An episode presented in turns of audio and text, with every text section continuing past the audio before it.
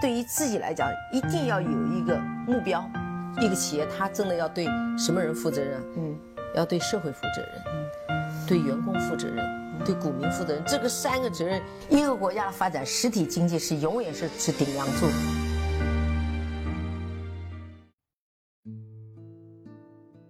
各位好啊，给你一个真实生动的格力电器，我们给的比你要的多。提起来格力电器啊，很多的人呢还只是把它当做一家造空调的厂商。但是呢，我们有句话叫这么说啊，你如果想做成什么事情，就要看一看你身边的朋友能够帮助你多少。那我想就借今天这个机会呢，我帮大家来梳理一下格力电器以及董小姐的朋友圈啊。最近呢，格力电器和董小姐呢和很多的公司签署了战略合作的协议啊。我们来从近到远来去梳理一下啊。那二零一九年的八月二十六号，就是前两天啊，格力电器呢与威马汽车是签署了战略合作协议。那双方呢将在智能制造、车家智能互联等智能化相关领域，以及整车制造相关高端设备的输出等方面呢深入开展合作，并将共同探索在渠道方面合作的可能性。很有意思啊，就是智能制造和车家智能互联是威马最需要的，也是格力在这一次的转型中最希望能够达到的样子啊。包括整车制造，我相信格力没有更多的经验，但是它是不是可以去借威马它的银龙呃造车带来一定定的加持呢？当然，高端设备的输出显然是一个双方面可以去合作的方式，并将共同探索在渠道方面的可能性。我还不知道会擦出什么样的火花啊！那包括一块儿呢，去探索 AI 加互联网的可能。同时，在双方的合作过程中，格力电器还发挥暖通技术以及智能装备研发制造的优势啊，助力威马汽车提升整车制造的智能化水平。那我们都知道，电动的汽车和新能源汽车的空调不是像我们的燃油车用的空调是一个类别的。呃，应该我印象中，新能源汽车更多的会去用那种叫热泵式的空调。那它呢是整个能耗消耗是比较低的，包括在噪音啊、制冷效果来看都是比较低的。那也能够很大程程度的能够缓解现在来看新能源汽车在续航上面的一些焦虑吧。再来看啊，其实呢，威马呢不是第一个和格力电器呃牵手的汽车厂商啊，早在去年呢。威马呢就和小米展开了智能互联的战略合作。作为首家落地小米 IoT 的 IoT 就是物联网啊，车家互联服务的车厂。那如今威马已经实现了小米米家智能硬件生态的互联互通，就是说以后有可能在威马的汽车上可以去呼喊小爱同学，帮我把家里的空调打开，家里的什么打开。这个应该它和小米是有这样的一个关联。那我相信。随着它和格力电器的深入的合作开展，它也会有更多的这种火花能够跟格力电器啊擦出来。另外呢，我不知道多少人对威马这个品牌以及它的老板沈辉呢有所耳闻。那我也是查阅了一些相关的资料。另外呢，我本身平时也对汽车行业相对比较感兴趣。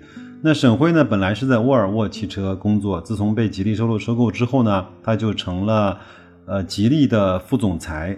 他本人呢有比较长时间的汽车行业的从业经历，他应该这个是一个比较资深的汽车人呢，所以他的造车呢在业界还是被评为比较靠谱的。那正好呢，在今年我们小区也有邻居啊买了一辆威马的汽车，我也在外面观察了一下它的一个做工啊，包括充电的工艺啊，包括内饰呢还都是不错的，应该不是那种纯粹的互联网 PPT。造车的那一套啊，这就是和威马的合作。我们再来看一下，格力电器呢还和中集集团啊，在二零一七年的时候战略合作。二零一七年的二月二十八号，格力电器和中集呢签署了战略合作协议。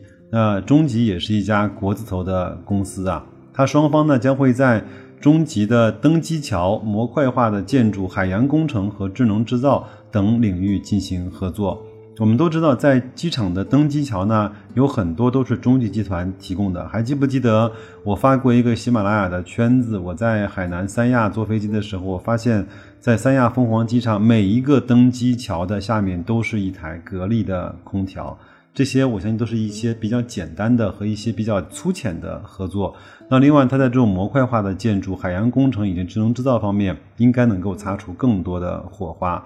包括当时呢，格力的副总裁也是董秘呢，汪敬东介绍说。他们分别在物流装备与能源装备领域、智能制造领域各有建树。他们一起呢，愿意推动整个中国制造的转型升级。还有，在一九年，就是今年的八月十号，格力呢和京东集团也签署也签署了一个战略合作的协议。我们都知道啊，刘强东在今年发生了什么事情？那在今年的八月十号，他又重新出现在。格力和董明珠牵手来签署整个京东和格力的战略合作协议，充分说明了董明珠也是比较挺刘强东的，因为他们这种合作其实也不是第一次了。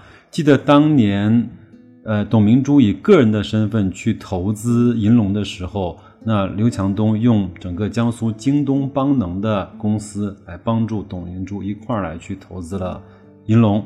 那他们这次的合作呢，主要是探讨格力电器的冰洗产品和电饭煲这样的小家电达成了更深层次的合作协议。因为本身他们空调就已经已经合作的非常好，并在服务管理呢和智能研究和销售渠道方面展开了深入的讨论。另外，我记得呢，京东呢在生鲜领域非常想。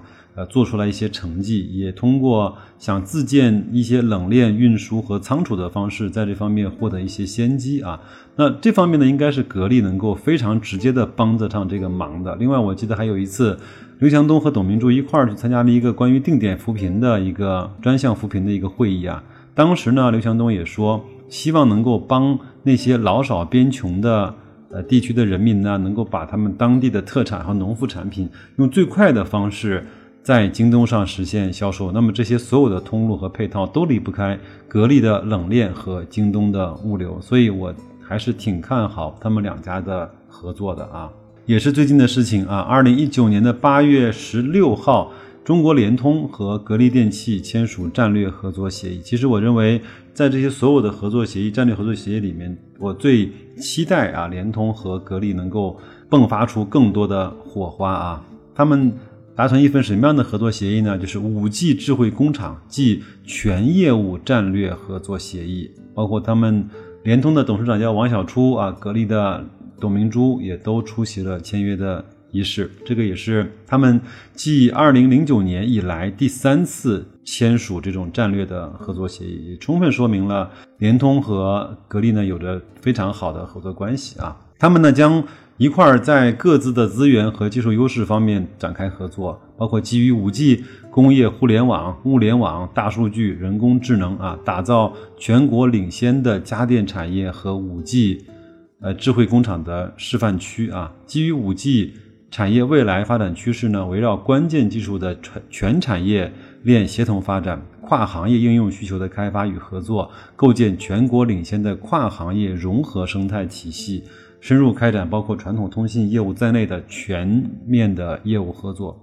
说起来，五 G 呢，我相信最近，呃，反正五 G 的概念是比较火的，对吧？但是我从来也没有去买过任何一只所谓的五 G 概念股啊。但是呢，我做了平时白老师比较擅长做的一件事情，就是去学习啊。那我在网上呢也订了一门课程，就是北京邮电大学的吕廷杰教授的。五 G 相关知识六十讲。那五 G 呢，在现在能够看到的三大特点，第一个就是速度快，这个我相信每个人都理解。第二个呢是单位面积的连接数量比较多，那它呢可以实现在一平方公里的面积范围之内实现一百万个接入单位。第三个呢就是功耗比较小，比如说它可以用一个嗯非常小的电池容量就可以支持一个五 G 的模块，在一个。呃，自行车上啊，在一个 在一个什么家电上面呢，实现两到三年的这种呃待机的时间。所以呢，这些特性能够在未来能够滋生出更多的业态、更多的生产方式、更多的生活方式、更多的消费方式以及更多的连接方式。现在五 G 呢还没有完全铺开之前，其实谁呢也不知道到底会给这个世界带来什么样的变化。就像当年从三 G 切换到四 G 的时候呢，处在三 G 时代的科学家在展望四 G 的生活的时候呢，那些当时的结论在今天看来都像是一种笑话。但是呢，有一个观点一定是每个人都认可：五 G 时代的来临呢，一定能够给生活和生产带来巨大的变化。我们当年。根本就不敢想的视频直播，在手机上看视频，包括移动支付，还有各种各样现在基于在四 G 的这种应用，在三 G 时代是不可想象的。那同理，那在五 G 时代的一些应用，在我们今天在四 G 的环境下面也是同样不可想象的。那我觉得格力在这方面和运营商展开了这种勾连，那一定会在这方面。获得一些更新的技术支持和更新的理念，以及更好的可能性，这个我也是非常非常期待的啊。另外一个呢是老新闻啊，二零一六年的十二月份，那华为和格力呢也达成了战略合作。当然，他们不是在一起造手机啊。那根据他们的协议呢，未来华为旗下所有的子公司均会采用格力电器的产品，包括冰箱以及家用电器等这些设备。虽然他们不能够在一起合作做手机，但是我相信一定会在某些方面给到格力一些手机的支持啊。另外呢，无论怎么样，华为呢旗下在全球呢有十七万的员工，这个仅仅在采购方面就能够作为格力的一个大客户啊。另外呢，最近整个中美的关系呢，包括这种生产制造和代工的形势呢也比较严峻。那如果格力能够再把它的在制造精益能够提升的话，是不是可以成为华为的手机代工商呢？我觉得这也是一个非常好的可能性。当然，可能我自己有点想的多了啊。其实呢，在华为之前，还有一个公司呢叫万达，也是特别的去挺格力电器和挺董明珠啊。早在二零一四年的三月份啊，那一条由董明珠和王王健林呢联袂出镜的广告啊，就是。董明珠和王健林互相以问答的方式说：“为什么空调可以不用电啊？格力的光伏空调就是可以不用电。”王健林说：“我们的万达广场都用的是这样的空调，这个也挺有意思的。当然，万达王健林呢也后来也说，就是希希望我能够出个镜。那王健林说没问题，就这么就这么演了，就这么也播出去了，也没有收任何的这种广告费啊。啊，这是。”格力和华为和万达的一些渊源。那在二零一九年的八月十一号呢，也是前面的几个礼拜，格力电器与万江集团达成战略合作，加强新能源领域的合作。那万江集团呢，我们都不是特别的熟悉。那么它呢，是一家致力于在清洁和可再生的能源开发和利用的综合性企业。它的主要的优势在于地热和太阳能和风能。这个呢，和格力的这种呃储能啊，包括光伏空调，还是有一脉相承的意思的。那他们也是共同的宣布说，一块儿让实现天更蓝、地球更绿的美丽的愿景。这个一笔就带过了啊。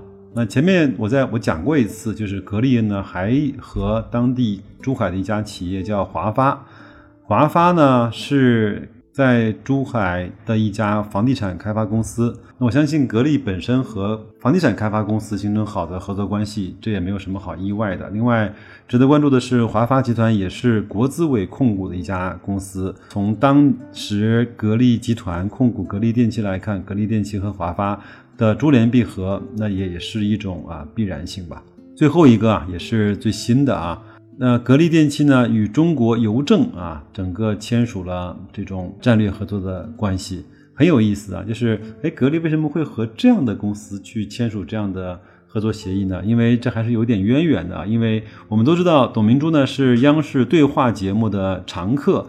那也有一次呢，中国邮政集团的董事长呢叫叫刘爱丽啊，她也去参加了八月四号那期对话的节目的录制。那在那个时候呢，双方呢就有了这样互相去支持、去签署战略合作协议的意向吧。那当我看到这条新闻的时候呢，我也表示比较好奇。那他们两个能够擦出什么样的火花呢？整个呢，他们也是宣布，就是是在呃产品与服务的采购，在寄递物流。金融业务，因为我们都知道，就是邮政呢有物流，有 E E M S，包括也有整个的金融的服务，有银行嘛，邮储银行嘛，还有像邮政业务呢等开展深入的合作。整个中国邮政下属的这些员工啊，呃，超过了一百万。这些呢也是成为格力的一个非常重要的一个客户群体和一个稳定的采购的这样的一个关系。呃，我觉得这个也挺好。这方面来看，董明珠在这几年通过她个人的朋友圈、交际圈、人脉圈或者真的是把很多以前我们认为跟格力可能没有什么关系、形成不了更多合作的这些人呢或者朋友呢，拉到了整个格力的大朋友圈。那如果现在来看，你还认为格力只是一家做空调的？一家公司吗？我相信你不会这么认为的。那如果这些所有的牵手都成功了，或者牵手都深入下来之后，它一定会积累出来一些东西，能够帮助格力电器向工业化的这种多元化的集团去转型。在中国，我相信有很多是要符合上层的意志，包括符合整个社会向前推动的。呃，方向和趋势，你才能够做得好，对吧？那我觉得在这条路上，格力远远要比我们要想的更明白，做得更坚决。那我们就拭目以待，看看它在转型之路上还能够迸发出什么样的璀璨的火花。好，那就这样，祝各位投资愉快，再见。